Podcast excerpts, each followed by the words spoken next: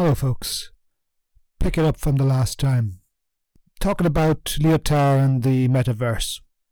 Lyotard defined postmodernity as an incredulity towards meta narratives. And what we get with that is a world of difference, a world of fragmentation. We are becoming untethered from traditional grand stories, grand narratives, tell all stories. Instead, we live in a world of overlapping language games, a plurality of language games, a plurality of micro narratives. And when it comes to something like the metaverse, the metaverse to come, the metaverse that we are, can we say that the metaverse then is a meta narrative? I don't think so. The metaverse, as I've been talking about in the last episode, if it is to become fully operational, it will have to be decentralized. It will be created, programmed, operated by an incredibly wide range of groups, individuals, contributors. So, in a sense, the metaverse is a fulfillment of Lyotard's prophecy about the postmodern condition. If anything, it's an amplification of the postmodern condition. But the question I want to ask is what does it do to our subjectivity? What does it do to ourselves, our, our cognitive well being? What might the consequences be of the metaverse? The metaverse then, or even the next generation internet, or even perhaps how the internet is now transforming our thinking, our relationships, our lives, our emotional development. That metaverse implies that the development of the human being, in terms of our enrichment, or even deleteriously, implies that the human being is inhuman. Now, that is not necessarily a value judgment. When Lyotard is using the term inhuman, he's not saying that the development of technologies or advanced technologies or the proliferation of digital communication is necessarily morally corrupt. He's not saying that our latest technological innovations have an inherent inhumanity about them or a cruelty. Of course they can. I think the idea in Lyotard's book, The Inhuman, is that the inhuman means that ourselves, or what we once took to be ourselves at least, is now technologically mediated, it is technologically distributed, it is extended. And that demands thinking about, that demands questioning, and that demands a rearticulation of what it is like to be a human being if we're technologically mediated now, if that is what we are, then to what degree is our thinking transformed? And even in what ways, you might ask? Well, Lyotard in The Inhuman suggests that cognition is now it's delocalized, it's derealized, it's depersonalized. This can be a problem, or it can afford us opportunities. But in terms of our psychic experiences, the intensification of the digital world, the intensification of the technosphere, if we want to call it that, means that we are starting to experience reality in a distributed way in terms of processes, in terms of relations, rather than say a one to one cognitive relations where I'm a subject and I can recognize and judge objects in the external world. Our experience is now becoming flat, distributed, and depersonalized and derealized. Depersonalization is the idea that we are losing our sense of agency, or our agency is transforming to some degree, and that is that's what depersonalization is. That our control over the world, our willing, our autonomousness is meaningful only in relation to technological mediation. And you might ask for an example. Well, next time you're thinking, ask yourself to what degree are your WhatsApp groups intruding on your first person consciousness. Another consequence for our psychic well being is, and perhaps it's something we have not come to terms with, is derealization. And this is an interesting one. Lyotard hints at this, alludes to this in The Inhuman. Derealization is a feeling of unreality. A feeling of unreality. So in depersonalization, individuals have a diminished sense of agency. In derealization, individuals experience the objective world in an unreal sense. Not in an illusory sense, not as it is unreal, as in it is not there, unreal in that we have a feeling of unreality about what is reality, which is interesting. we're experiencing reality as, it is, as if it is unreal. And that is something we probably haven't come to terms with yet. We haven't come to terms with the sense that the internet has delocalized us. It is not beyond the bounds of time and space, but alongside it. I think Matthew Ball has written a very influential essay on the metaverse. It's quite long. I will put in the show notes for you. But he gives us some useful pointers on what it will be like to be an inhuman, let's say, on the metaverse. For Ball, the metaverse will be an expansive network or a real time rendering of worlds, simulations, group interactions, events. And as we've been saying all along, the human being's cognition in the metaverse will require a transcending of the of the digital and physical worlds, or it won't matter any longer. So ourselves that are cyberpunk syntheses. And the sooner we grasp this, the better. Or that's the thought at least.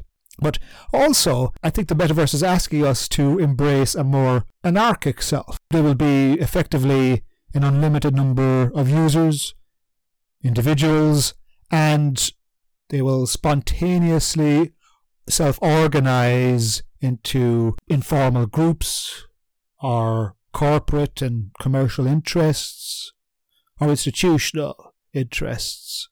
This will mean that our experience of the world will be decentralized, but if you want to put that constructively, it will mean that we are going to be required to engage with other human beings without the mediation of institutional authority or central regulation. And the idea, I think, there also is that we will be more self reliant. Another consequence of what Ball thinks the metaverse will give to us is the idea of interoperability. And this follows on from the idea of the anarchic self I've just been speaking about. There'll be a breaking down of gatekeepers and platforms. So what I can do on one platform can be reiterated or translated or communicated or revalidated in another. I think perhaps I might disagree with Bell there a little bit, at least as the internet currently looks. The internet currently tends towards sexualization.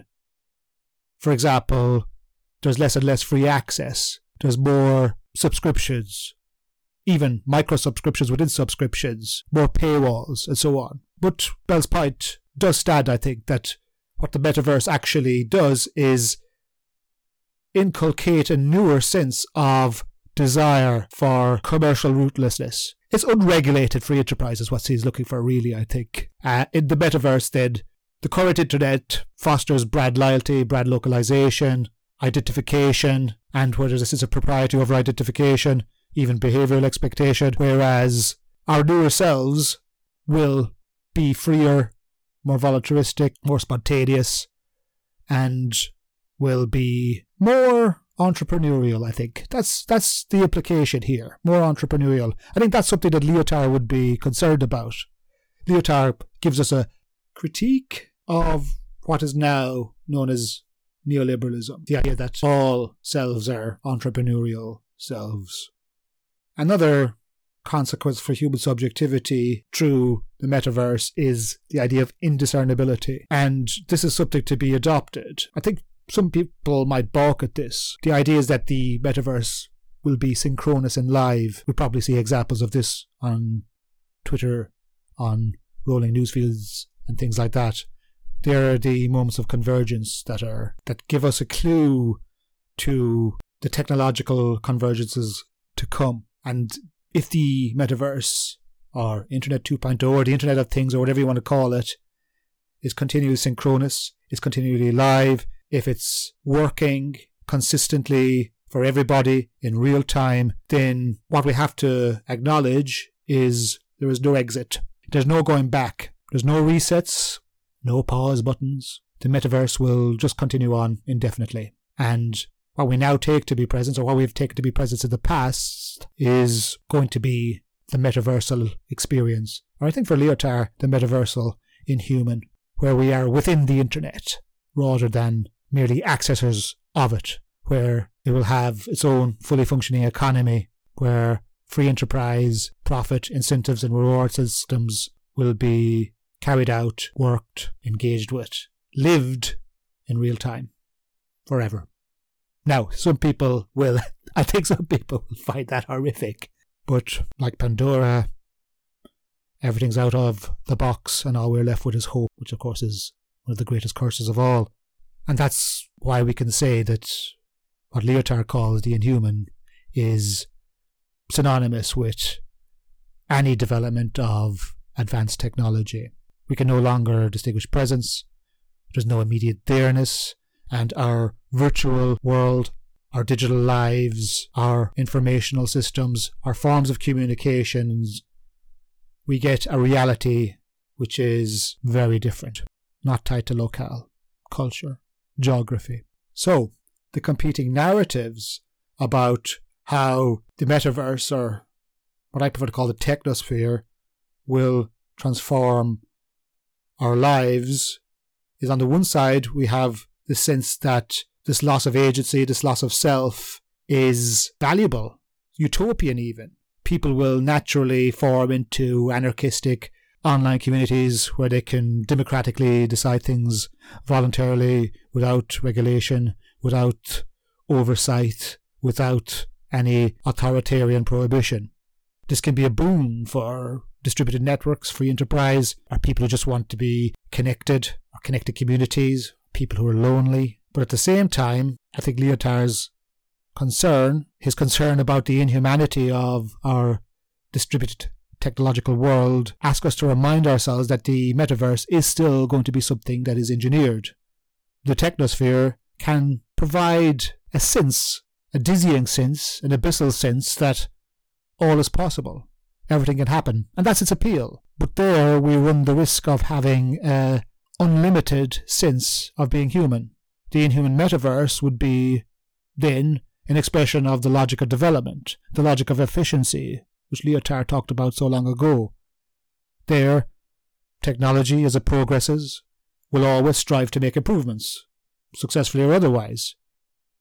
And will strive to make those improvements in an unlimited, indefinite way. And the human being is currently a being that makes sense of itself in terms of its limits the limits of its life, the limits of its ambition, the limits of its geographical locale.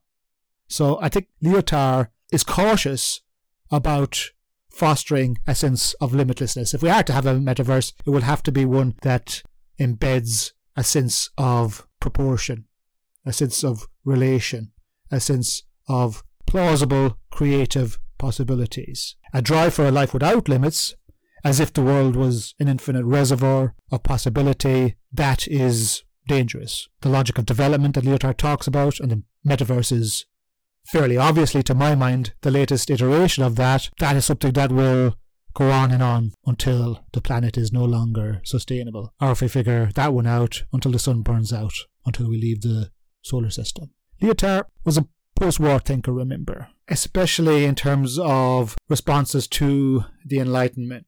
This is something he shares with a lot of the post humanist thinkers a, a critique of Enlightenment values. Lyotard was writing from the 1950s onwards, and from that perspective, the Enlightenment contributed to two horrific world wars, well, that's the claim at least. He shares that sentiment with the Frankfurt School. The Enlightenment leads to barbarism, an unquestioning belief in technological progress, rationalism, industrial innovation, scientific development, well, not necessarily bad themselves, these practices have many pernicious negative consequences. They do not necessarily lead to a revolutionary utopia. This, of course, is a contentious claim, as one can easily make the counterclaim that none of those horrific phenomenon that we saw during the wars and after the wars are necessarily defined by rationality, and are perhaps some of the most extreme cases of irrationality. But Lyotard is making a more complex case. The philosophical point is that any technological innovation, this includes a metaverse, this includes ChatGPT, must begin by being organized in terms of instrumentality. Technology is instruments, it's tools. That's a fairly banal point.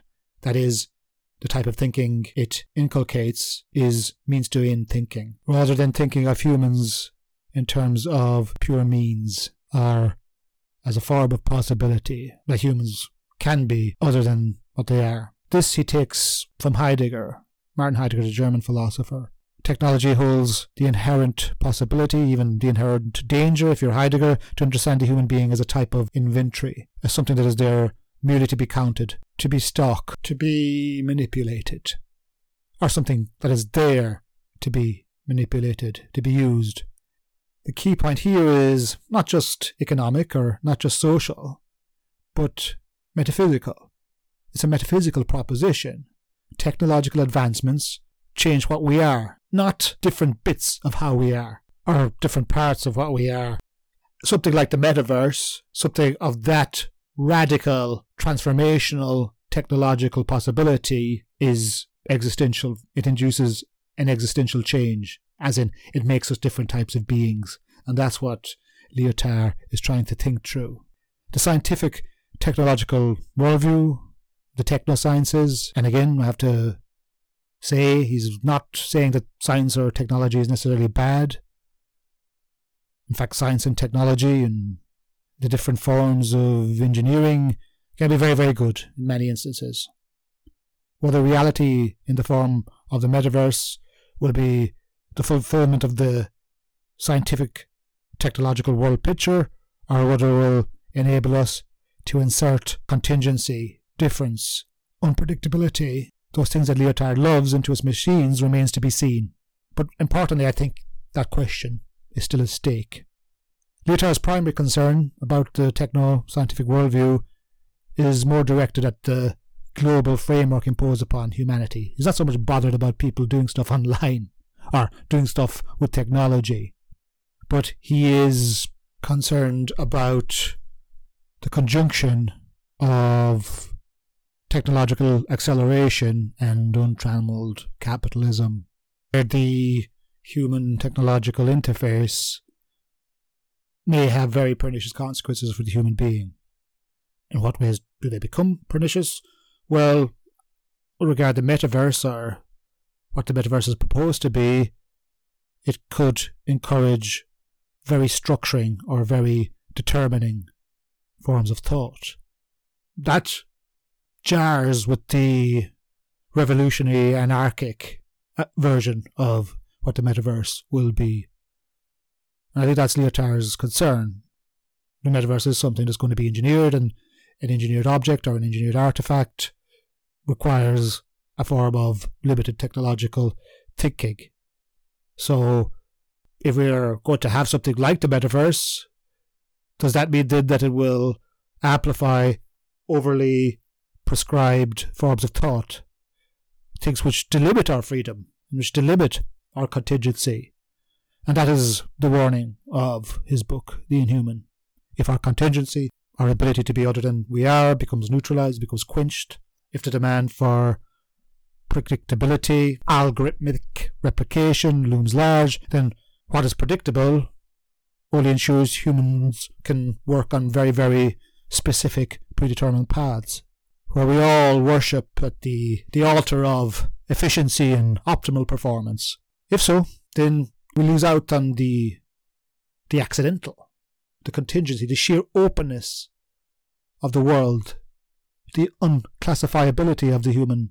Unclassifiability is exactly that which helps us resist the technological nihilism present in our tools. And that is the core of Lyotard's aesthetic confrontation with technological nihilism.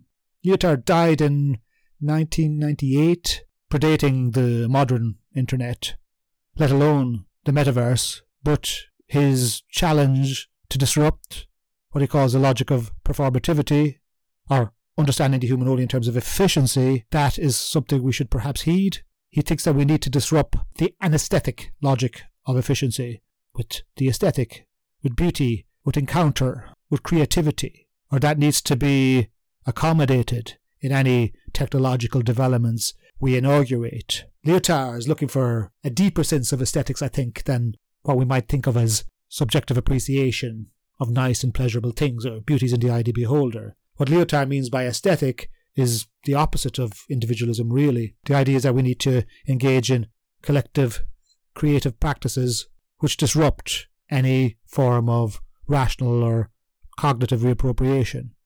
He's looking for a deeper sense of aesthetics, an enhancement of human imagination, which is anathema to psychic insularity. Lyotard asks us to think of our technology looking outwards rather than looking inwards, in positive terms rather than negative, in active rather than passive sense. The aesthetic, the creative, requires a disruption of the logic of efficiency, of determination, of cause and effect. If we become beholden to these, then we lose what he calls that sense of effect, or a complex effectivity of really being enmeshed in the event. In the event of what, though? Well, in the event of the world, the world as it occurs. What the scientific, technological, the engineered worldview, what it does, or it risks doing, is reducing complexity, of reducing thinking, sophistication, nuance to the activity of the machine itself. And that's the worst type of nihilism.